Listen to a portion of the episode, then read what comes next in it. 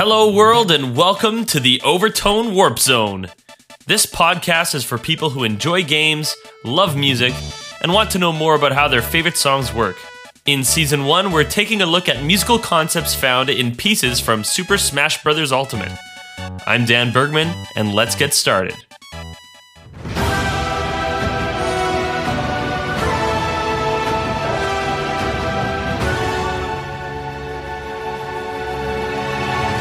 E3 2021 is come and gone, but not before delivering us our penultimate Smash Ultimate DLC fighter. Hailing from the Tekken series, the 11th DLC fighter is Kazuya! Tekken is another of the fighting games to come out of the 90s following the popularity of Street Fighter, and is notable for being one of the first 3D polygonal fighters.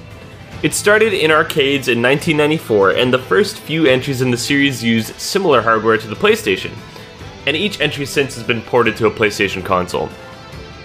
As part of Kazuya's release, director of Smash Bros. Masahiro Sakurai discussed some of the challenges of porting characters directly into Smash Bros. Even though both Tekken and Smash involve fighting other players, the latter is more of a platform fighter, with emphasis on verticality and movement, whereas the former is a traditional fighter with a focus on microspacing and combos, as a result, Kazuya's moveset had to be sped up and buffed to work properly. Tekken, being a traditional fighter, has a lot of moves from command inputs that would be impossible to include with simply just the attack and special attack buttons. As a result, many of these command input moves were included, just like for the fighters Ryu, Ken, and Terry. And, just like those fighters, Kazuya always faces towards his opponent in 1v1s to emulate the style of those traditional fighters. There are lots of other Kazuya features, including a special rage feature, command throws, and even a taunt combo. But you can look those up in Sakurai's fighter introduction video. Speaking of that video, as a side note, many Smash fans' dreams of their characters joining the roster were once again dashed with the introduction of a series of Mii costumes, effectively eliminating their characters' potential of joining. The dual sword wielding Lloyd from Tales of Symphonia, gone. The Dragonborn from Skyrim, gone. Dante from Devil May Cry, gone. Shantae from Shantae, gone. But this one managed to get a song from her game included Burning Town from Shantae, Half Genie Hero.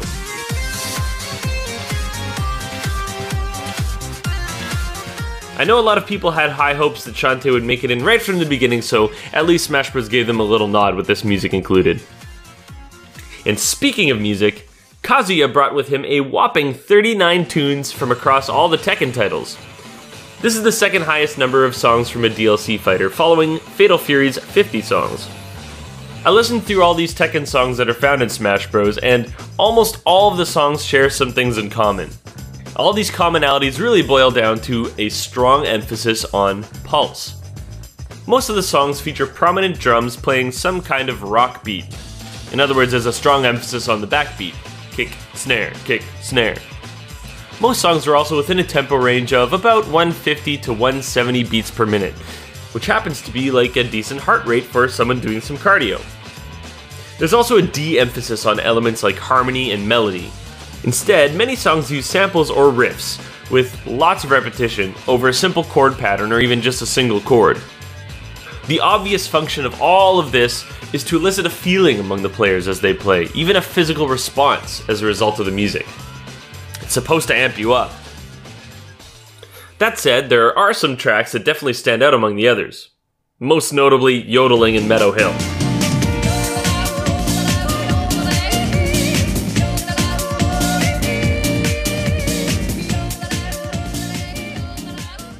But that's not the song of the episode.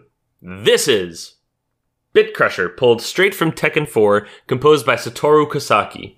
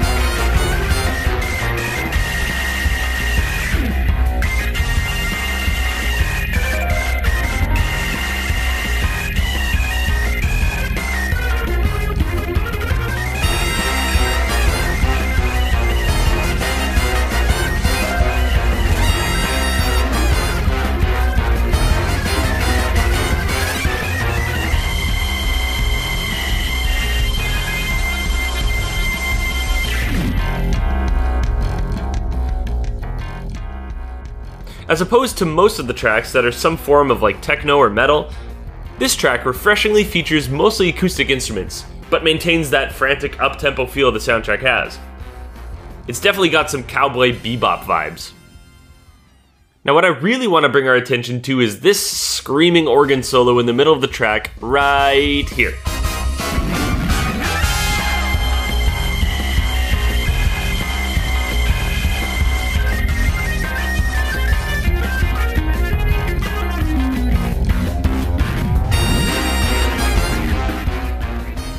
That dirty tone so perfectly fits the chaotic energy that this tune brings. How does somebody achieve this effect? Well, Kosaki gave away that answer with the very title of the song Bit Crusher! While the term Bit Crusher may bring to mind the idea of a couple of fighting characters duking it out, it's actually the name of a type of distortion that sound designers can use that essentially removes information from an audio signal to the point where it sounds garbled. A really great example of a popular song using Bit Crusher is Daft Punk's Short Circuit. Near the end of the song, the effect is slowly ramped up more and more, so you can really hear the difference between no Bit Crusher, a little bit of Bit Crusher, and so on as you continue on.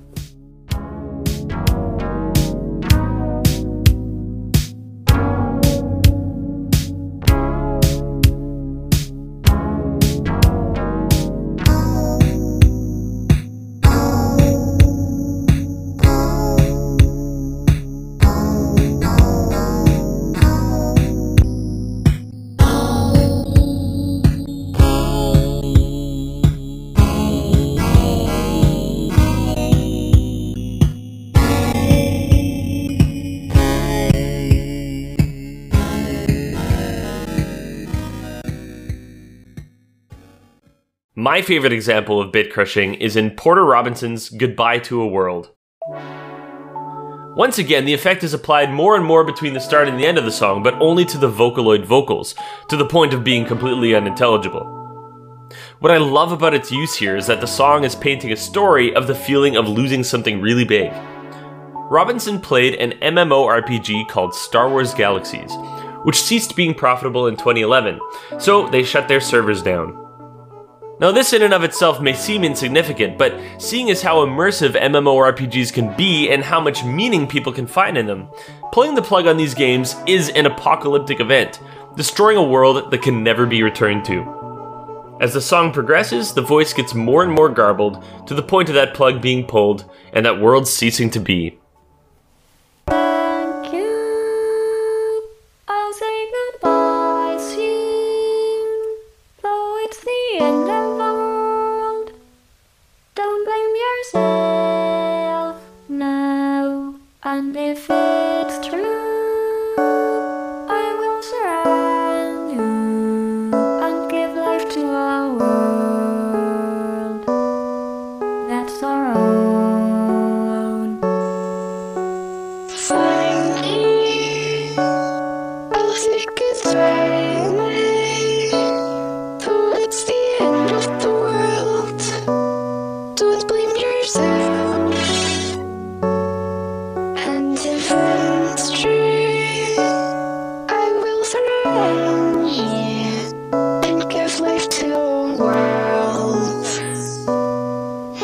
start.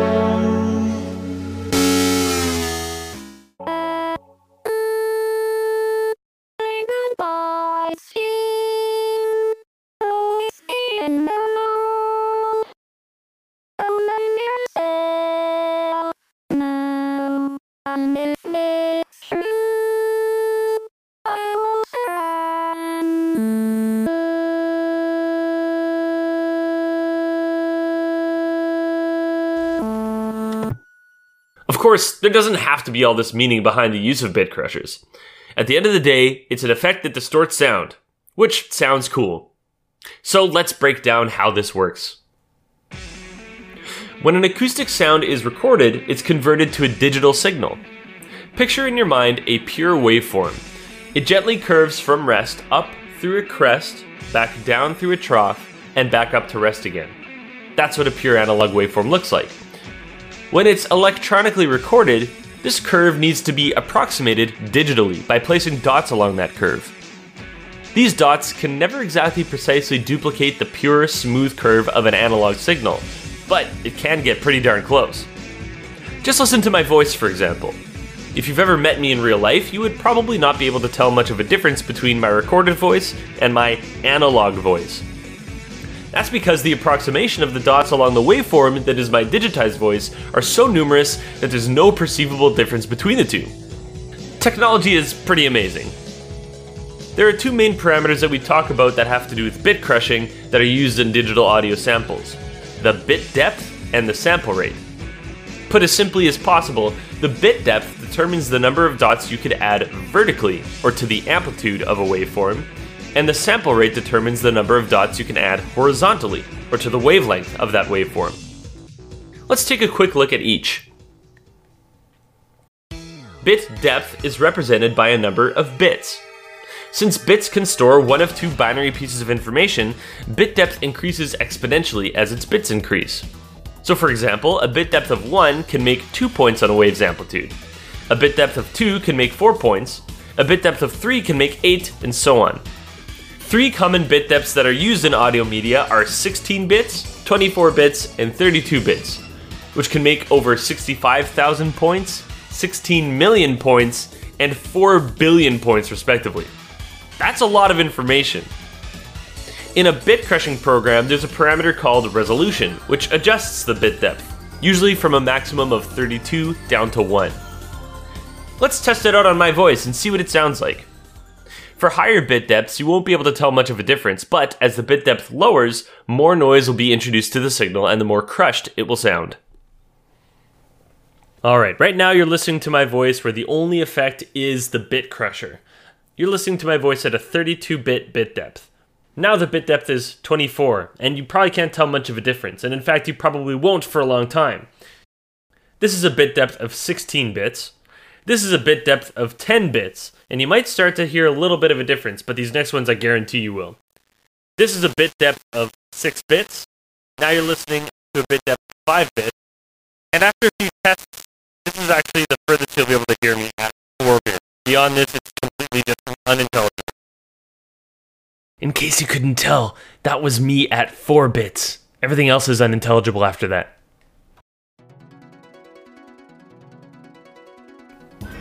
Next, let's take a look at sample rate.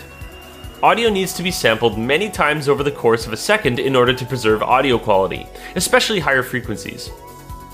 If you want to take a look at some fun math that helps us determine a usable sample rate for audio, take a look at the Nyquist limit.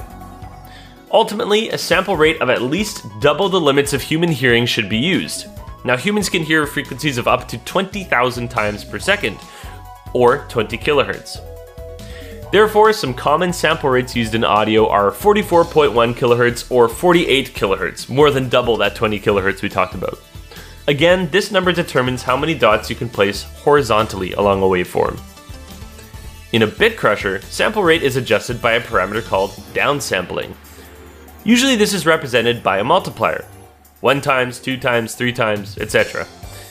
These values reduce the sample size by the amount given, so say we start at 48 kilohertz. If you set the downsample to 2 times, that would reduce the sample rate to half of that, in other words 24 kilohertz.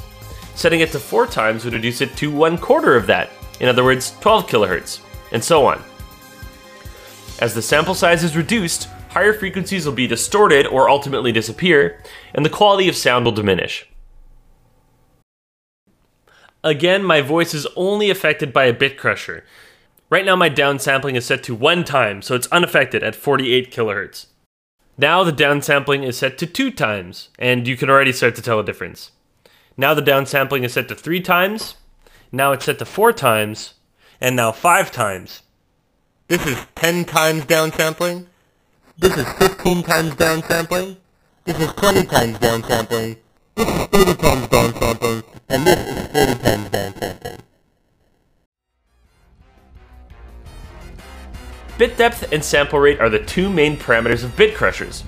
Adjusting them together to find a distortion suited to your needs is what bit crushers do. For example, this is a bit depth of 8 bits and downsampling of 5 times. and this is a bit depth of 10 bits and a downsampling of 11 times. That's how we end up with this organ tone in the Tekken tune we listened to. And the concept is so wonderful, the developers just had to name the song after it.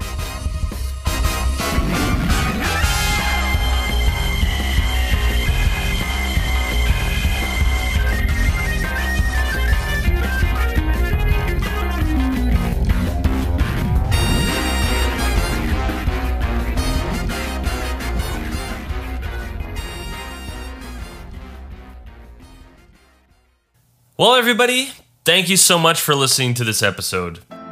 For those of you who are listening to this podcast for the first time, thanks so much for taking the time to listen to this. And I really would love for you to go back and look at the rest of the catalog of episodes, find a music topic you're interested in, or find a song that you like, have a listen, and tell me what you think. For my longer time listeners, thank you for sticking it out. The last time that we had an episode was close to a year ago. It's been a super long time. This last year has been challenging for many people in many ways, and there's been more on my plate in this last year, which is why there haven't been episodes basically since a year ago. So, uh, that being said, you can expect more episodes to come of Overtone Warp Zone. I'm for sure going to be finishing out season one, so to speak, which is where we're talking about Smash Bros. music.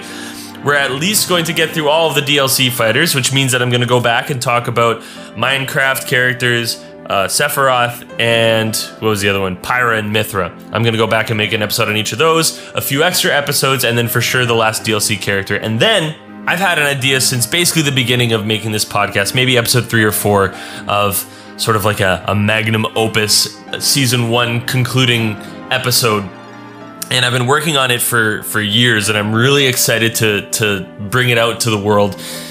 Uh, it's not going to be able to come out until the last DLC character is announced, so that's coming. That'll be like the official wrap up to the first season. I, I still kind of want to come back and visit some songs that interest me after that point, so we'll see where it goes.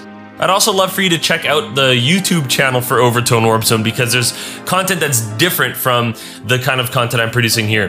There's stuff like video game and non video game music covers, mostly uh, recorder based. There are some gaming videos in there, there's some music topic videos, and there's more to come there as well.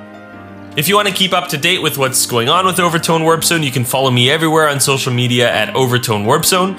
If you have any comments or questions, or if you have ideas for future episodes, you can send me DMs on those places, or you can email me at overtonewarpzone at gmail.com. And of course, this podcast is found anywhere that podcasts are found.